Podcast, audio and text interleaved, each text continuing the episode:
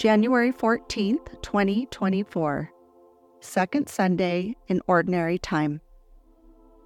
A reading from the first book of Samuel.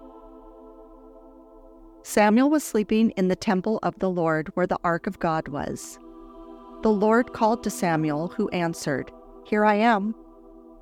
Samuel ran to Eli and said, Here I am, you called me. I did not call you, Eli said. Go back to sleep. So he went back to sleep. Again the Lord called Samuel, who rose and went to Eli. Here I am, he said. You called me. But Eli answered, I did not call you, my son. Go back to sleep. At that time, Samuel was not familiar with the Lord, because the Lord had not revealed anything to him as yet. The Lord called Samuel again for the third time. Getting up and going to Eli, he said, Here I am, you called me. Then Eli understood that the Lord was calling the youth. So he said to Samuel, Go to sleep, and if you are called, reply, Speak, Lord, for your servant is listening. When Samuel went to sleep in his place, the Lord came and revealed his presence, calling out as before, Samuel, Samuel. Samuel answered, Speak, for your servant is listening. Samuel grew up, and the Lord was with him, not permitting any word of his to be without effect. The word of the Lord. Thanks be to God. The responsorial psalm Here I am, Lord, I come to do your will.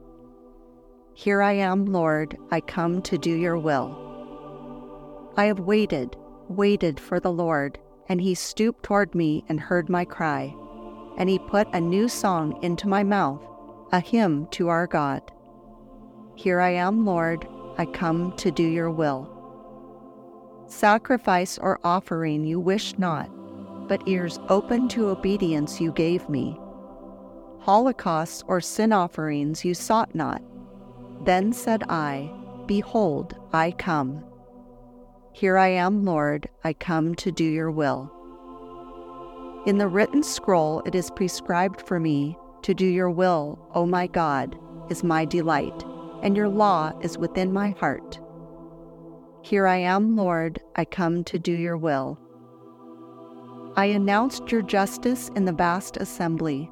I did not restrain my lips, as you, O Lord, know. Here I am, Lord, I come to do your will. A reading from the letter of St. Paul to the Corinthians. Brothers and sisters, the body is not for immortality, but for the Lord, and the Lord is for the body. God raised the Lord and will also raise us by his power. Do you not know that your bodies are members of Christ? But whoever is joined to the Lord becomes one spirit with him. Avoid immortality. Every other sin a person commits is outside the body, but the immoral person sins against his own body. Do you not know that your body is a temple of the Holy Spirit within you, of whom you have from God, and that you are not your own? For you have been purchased at a price. Therefore, glorify God in your body. The word of the Lord. Thanks be to God.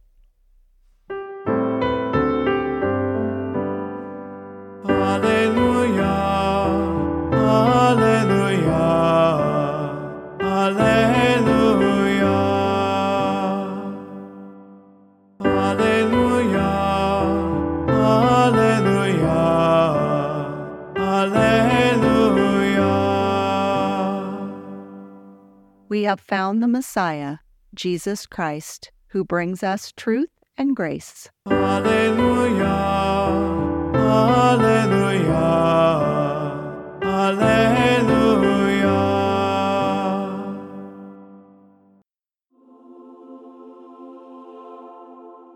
A reading from the Holy Gospel according to John. John was standing with two of his disciples and as he watched Jesus walk by, he said, Behold, the Lamb of God. The two disciples heard what he said and followed Jesus. Jesus turned and saw them following him and said to them, What are you looking for? They said to him, Rabbi, which translated means teacher, where are you staying? He said to them, Come and you will see. So they went and saw where Jesus was staying, and they stayed with him that day. It was about four in the afternoon. Andrew, the brother of Simon Peter, was one of the two who heard John and followed Jesus. He first found his own brother Simon and told him, We have found the Messiah, which is translated Christ. Then he brought him to Jesus. Jesus looked at him and said, You are Simon, the son of John. You will be called Cephas, which is translated Peter. The Gospel of the Lord. Praise to you, Lord Jesus Christ. May the Lord bless you and Jesus Christ be in your hearts now and always.